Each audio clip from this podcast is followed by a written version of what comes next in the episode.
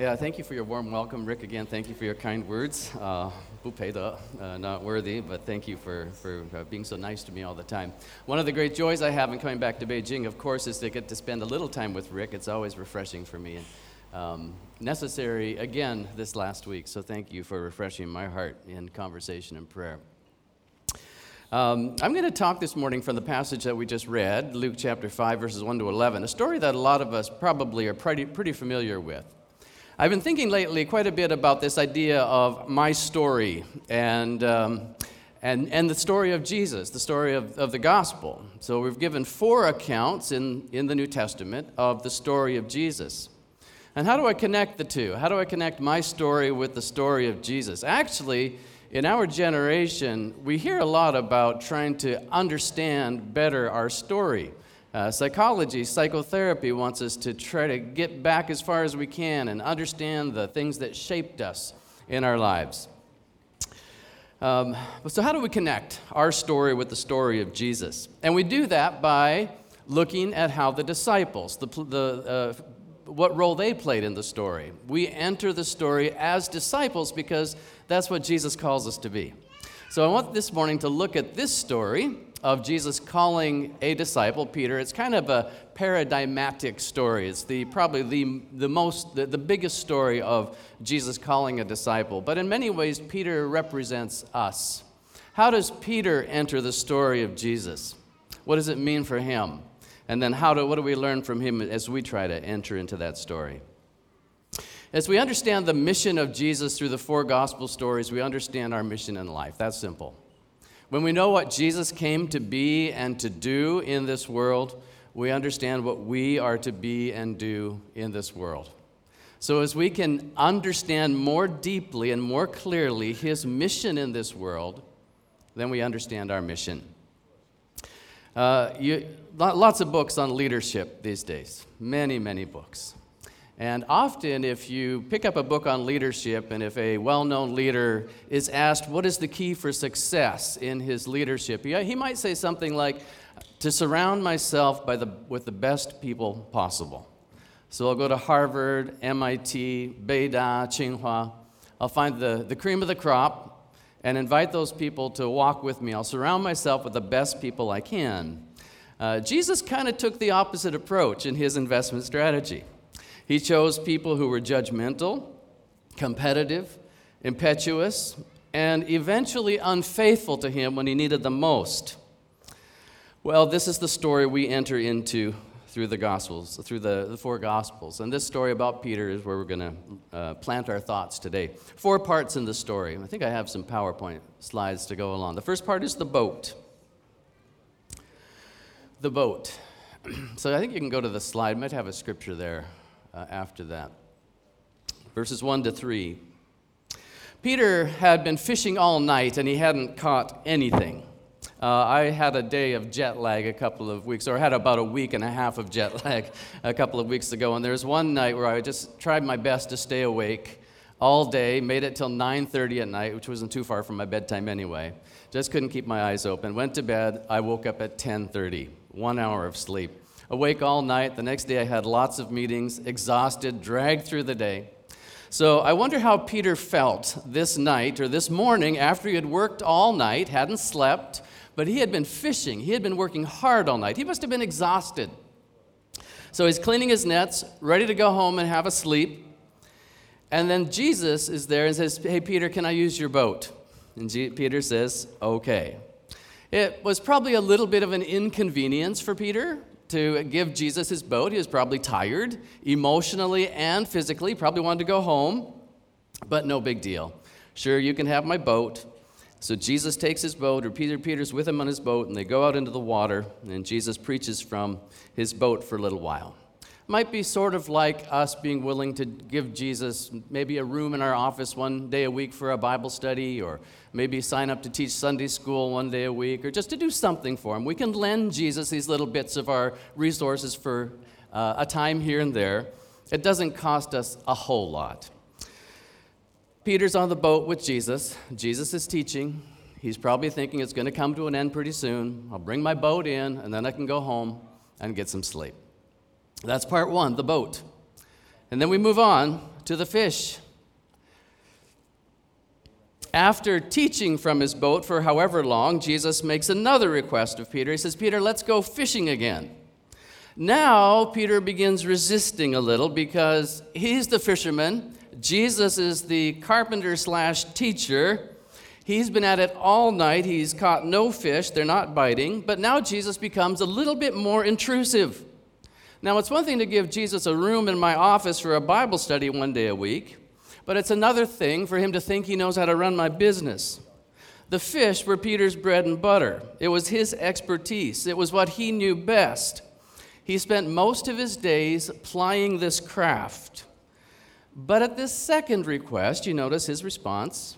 He again says, Okay, I've been fishing all night, I've caught nothing, but if you think we should go out, I'll do it. I'll let down the nets again.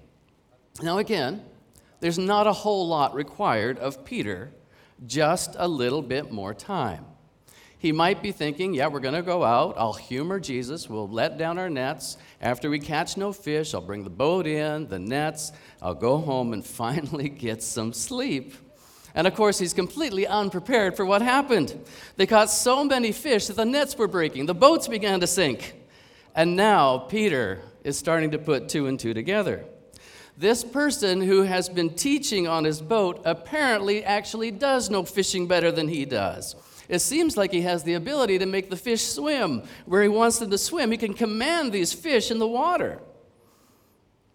Now, again, it's one thing to give Jesus a little bit of my time one day a week, but it's another to truly know that he knows everything about my business that He can command my success, He can command my failure. Sometimes that makes me wonder why we work so hard to be successes at work. And I suppose it's the world's game. We have to. We can't really control our schedules that much when we're working for other people. The world requires a lot from us in work. But still, there's this mindset. Uh, the other day, I got in a conversation with a guy in, in Hong Kong. I was in the bank waiting for uh, an appointment and he was a local guy and asked where I was from. I said, I'm from Canada. And he said, That's a horrible country. he said, That is like a very, in, very, uh, um, what's that word? Inappropriate or uh, inconvenient, not a good place for, uh, for Chinese because Chinese like to make money. We like to make money. We're entrepreneurs. The government takes half your money in taxes. It's a bad place to go. Now, if he thought that about my country, Canada, how would he feel about the kingdom of heaven, where Jesus requires everything of us? Because he knows everything about us. He can command our, our success, our failure in just a moment. So, why do we work so hard? It makes me think, think of Psalm 127, where the psalmist said, Unless the Lord builds a house, those who build it labor in vain. Unless the Lord watches over the city, its watchmen stay awake in vain. In vain you rise up early, go late to rest, eating the bread of anxious toil, for he gives to his beloved in their sleep. Well, Peter's, Peter could see that. In just a few minutes, he caught more fish probably than he ever had in his whole life. So he's going in a progression here in his understanding of Jesus from lending his boat to Jesus for a little while and then realizing that Jesus can actually command everything, the most important things about his life, his own livelihood. So we go to the third part of the story, and that's the broken. Now, there could have been a couple of different directions Peter could have gone in his response to Jesus. The more likely response, I think, would have been to realize what a stroke of luck it had been to have Jesus in his boat. if Jesus could do this once, he could certainly do it again. Before, before long, Peter would be the most successful fisherman in all of Galilee, maybe the whole world. He'd be on the Forbes 500 list before long. So Jesus had this miraculous power, and certainly Peter could harness it for his success. Apparently, Jesus liked him. There's a couple of ways for us to imagine how we connect our story to Jesus' story. We may think that if we make some small sacrifice for him, if we lend him our boat for a little while, he'll end up making our lives better. Or we might imagine that Jesus is kind of a magician that we want to harness for our own success. And I think probably most of us would be very happy if the story ended here. Peter lent Jesus his boat, he got a great catch of fish, he became rich, and they all lived happily ever after. We may think that we want a magician who can fix things, kind of this spiritual repairman that we can call on 24 hours a day, and we can co opt him for the story that we're living in. C.S. Lewis, when he was a young boy, his mom died. I think he was 10 years old. He didn't really know God at the time. He was raised uh, in a Christian home. Uh, but he prayed to the God that he knew as much as he understood him.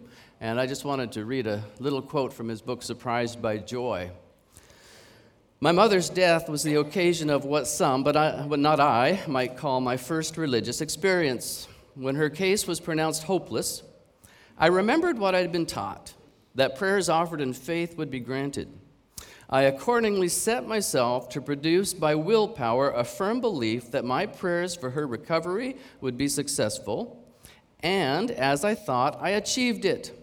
When nevertheless she died, I shifted my ground and worked myself into a belief that there was to be a miracle.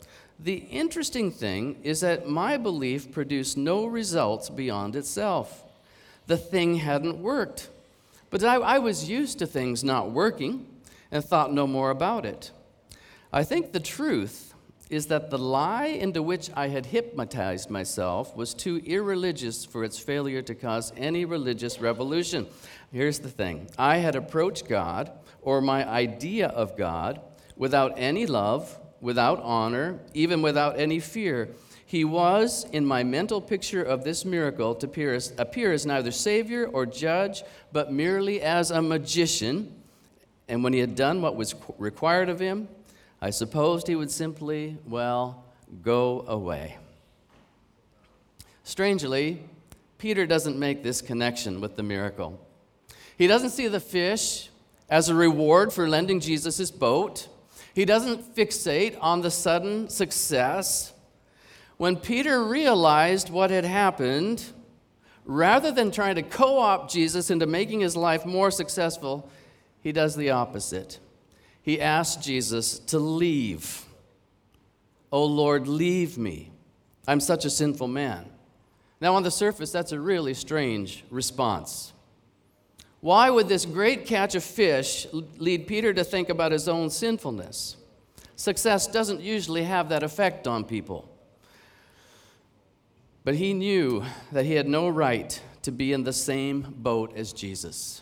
And this is what made G- Peter fit to be a disciple. The miracle didn't reflect on his goodness in any way, on his sacrifice of giving Jesus his boat of his worthiness to be a successful fisherman. It showed him that he's a sinner. It showed him that he doesn't have any right to be with Jesus. This was Peter's breaking point. Now, Peter had been minding his own business quite literally. He wasn't seeking to be called by Jesus, he wasn't looking for anything in life but fish. But Jesus appeared to him, demonstrated his power, and Peter could do nothing but fall on his face before him and say, Please go away. I don't have any right to be near you. Leave me. I'm a sinful man. That is the point in which we enter the story of Jesus. We can't co opt him for our lives.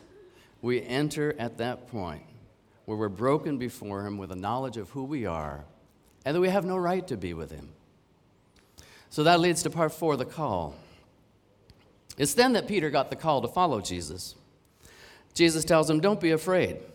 I haven't come to hurt you. I've come to give your life meaning. Don't be afraid. I've come to make you who you were created to be. Don't be afraid. One of G.K. Chesterton's most memorable lines is the Christian ideal has not been tried and found wanting. It's been difficult and left untried. I often discuss this question with my friends here in China Is it possible to be a believer, a Shinto, and not a disciple, a Mantu? And almost all of them will say, yes, it is. In fact, most of our churches are full of Shinto, full of believers, and there's very, very few Mantu, very few uh, disciples in our churches. The disciples up here, the believer is down here. But we don't see anywhere in the gospel story where Jesus called people to be believers. He called them to be followers, to follow him, to walk in this path of discipleship with him, to enter his story. A believer might think that I can squeeze out a little bit of my time, my resources, my money to lend to Jesus, but a disciple follows him. Jesus didn't come to recruit believers, he came to recruit disciples. And later, Peter would be that first disciple who would say it right out loud to Jesus, You are the Christ. He would get the confession right. He came to believe and know who Jesus truly was. But first, he needed this self awareness I'm a sinful man. Now, we think that the disciples probably followed Jesus for about three years. If you run a three year training program and you have 12 participants in the program, you would hope that by the end of the time they would turn out quite good, right? Peter, right at the end of the story, will make this vow to Jesus that even if everyone else leaves you, I will not. In fact, I'm ready to die with you. And then a few hours after making that vow, he says the final words he would say while Jesus was still alive before he died on the cross. And those words were, I never knew this guy. I wonder, when Peter said that and the rooster crowed, if he could remember Jesus saying those words to him, don't be afraid. You see, all through the story, he's going to prove what he said in chapter 5 at his call. I'm such a sinful man. When he said that about himself, notice Jesus didn't try to correct him. Jesus didn't say, hey, no, no, you've got lots of potential. Don't say that way about you. Don't, don't talk that way about yourself. I'm going to use you for great things in this world. No, he said the words, don't be afraid. I wonder if Peter, in that moment of his betrayal, in his unfaithfulness, heard Jesus say those words. As Jesus has called us to be his disciples, and we fail him, we're unfaithful to him, can we hear them say those words to us, receiving us in our failure in his embrace? Don't be afraid. I've drafted you into my story. And then Peter gets this call to be fishing for people. Peter, Jesus wanted to incorporate Peter into his kingdom work so that, that his story Peter's story would be swallowed up in the story of Jesus. Those fish represented Peter's life, his livelihood, everything he had done up to this point. And now he's fishing for people. So, as we think about this story of discipleship, just I want, I want to give you these, remind you of these three categories just to reflect on as we look at our lives. The three categories of discipleship are the boat, my boat, some might be in this category, giving Jesus a little bit here and there, maybe a regular tithe on Sunday, even, maybe being willing to be on the Sunday school roster once a month, maybe having a Bible study in the office, lending him something that we have, my boat.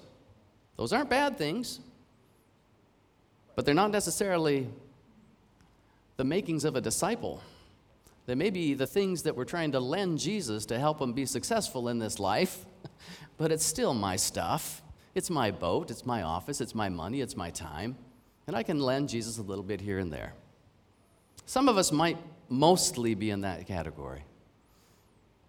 The second category is the fish. A lot of us are really trying to go through life increasing our catch of fish, aren't we? We have certain investment strategies for life. We hope that things will come out better for us in the end. But most of our thoughts about our lives really are about ourselves, if we're honest our success, our livelihood, our health. Are we trying to squeeze Jesus into our lives? When I was in my 20s, I started out pretty early in this game. I'm 58 this year, so Rick was right. 1981, I went to Hong Kong and uh, started some work there with the organization that I was with and took myself really, really seriously. I just thought I was, you know, out to save the world. It was so important that Hong Kong had me. They were so fortunate to have me there to do God's work for them. But I realized at that time, at one point, that my prayer life was entirely about the things that I was doing, entirely about my ministry. I remember one day just realizing, you know, if I didn't have this ministry that I was doing, this really important ministry, I probably wouldn't have anything to pray about. I would have absolutely nothing to talk to God about. What I wanted to do was to, to, to squeeze God into the thing that I was doing. And whether we have ministries like that or not, it's very easy for us to have this mindset that I want to co opt Jesus for something in my life. That's what C.S. Lewis was talking about in that quote from Surprised by Joy. We want a magician who's going to wave a wand and make things really great for us. Or my life. The difference between us and the first disciples, of course, they would become apostles and they laid down their vocations to follow and to learn Jesus' teaching so they could disseminate it in all the places he would call them to. So they had to lay down their positions. But unlike them, most of us are not called to lay down the vocations that we are about in life, but we're called to glorify Jesus within the sphere of, of the work he's called us to do. But that's where the difference between them and us ends. In the same way as them, we're called to live fully this life of discipleship, to leave every heart attachment for the sake of relationship with Christ. And there's three things I want to say about this as we come to an end here. Three things. The first, a disciple. I think I have a slide. Yes uh, learns from Jesus. A disciple, first of all, is a learner. We're committed to learn from him always, daily. When Jesus called his disciples, he said, Come to me, all of you who are wearied and laid down. And then what did he say? I'm going to make you all better?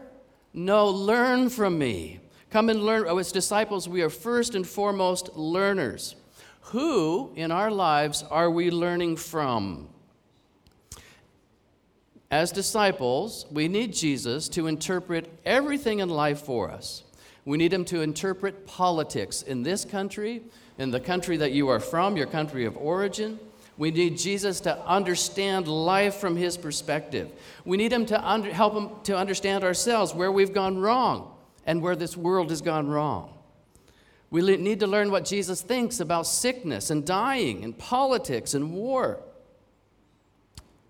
We're learners. In that first great teaching, last time when I was here, um, Rick preached the sermon, and he preached, it had such an impact on me. He stood up and just uh, quoted to you the Sermon on the Mount right after communion. Matthew 5 to 7. Jesus' first great sermon, and I believe the most foundational words of teaching from him for his disciples.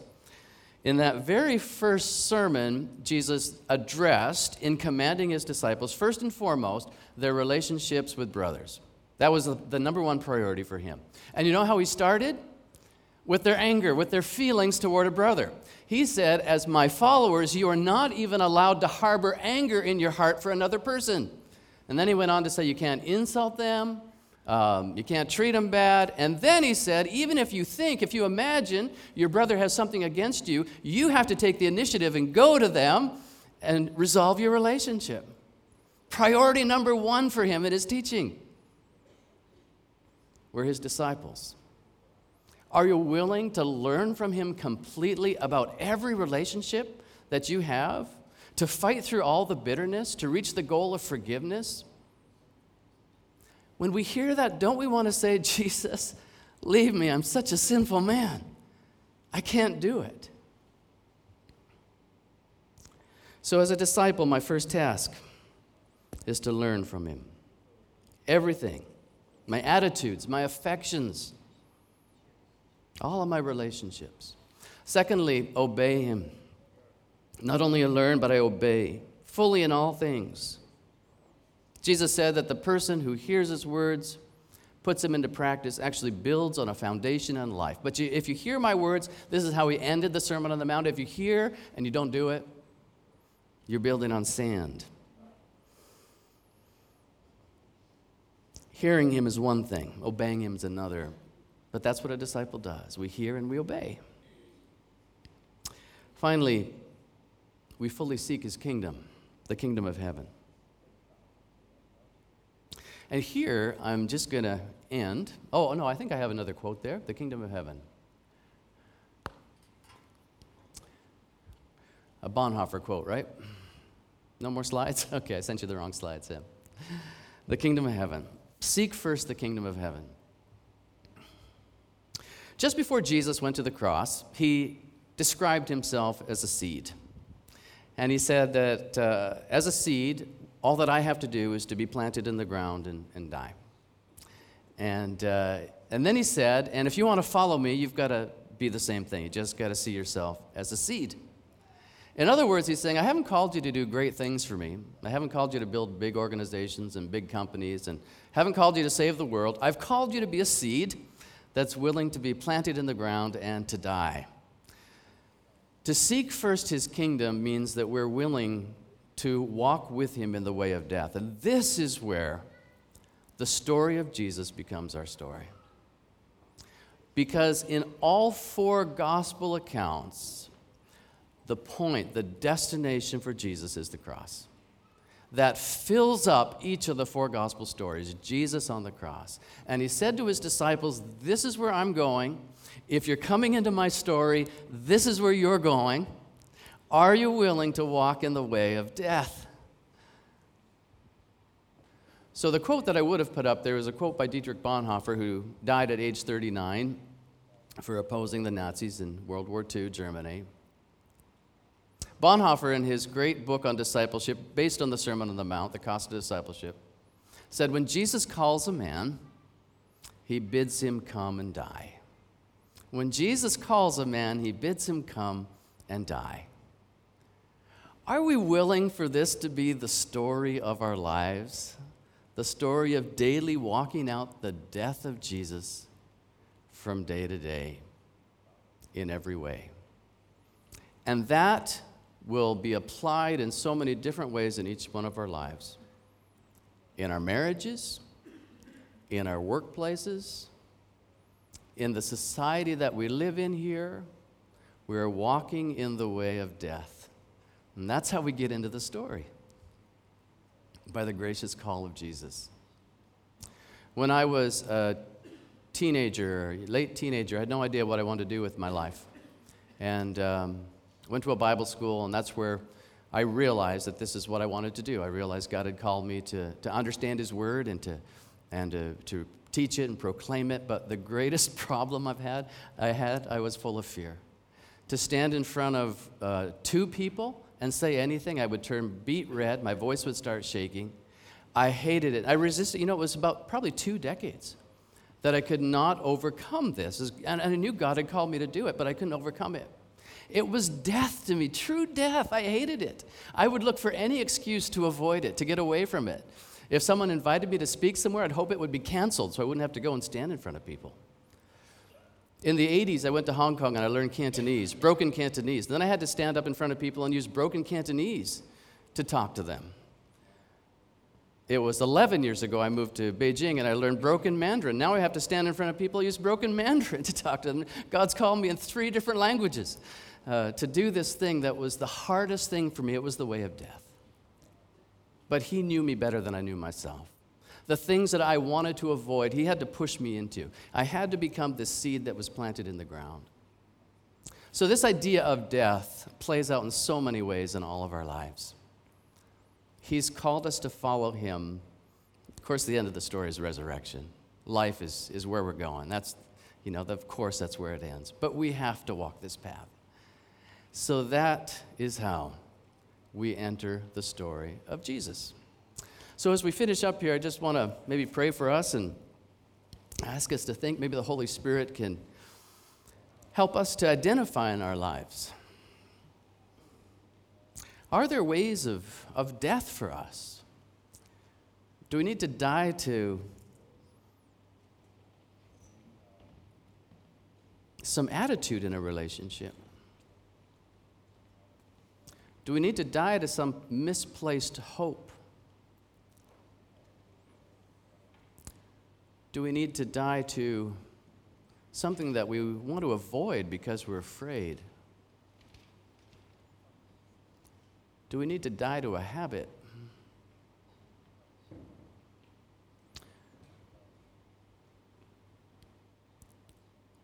Thank you for the grace of your Holy Spirit, true life for us rivers of living water coming out of our lives. Thank you for refreshing us daily with your Spirit by your power. Give us courage, even in our failures, to keep going and to keep making the choices, to say, I'm willing. Give us the courage for that. But mostly, our Lord Jesus, we ask that you'll help us to know truly your embrace of us as your disciples. Thank you that you, we haven't chosen you, you've chosen us. You've drafted us into this great story of your life that lasted for a little while in this world but goes on forever because you reign eternally. Bless us as we seek to live it out where you've called us to be. In your great name we pray. Amen.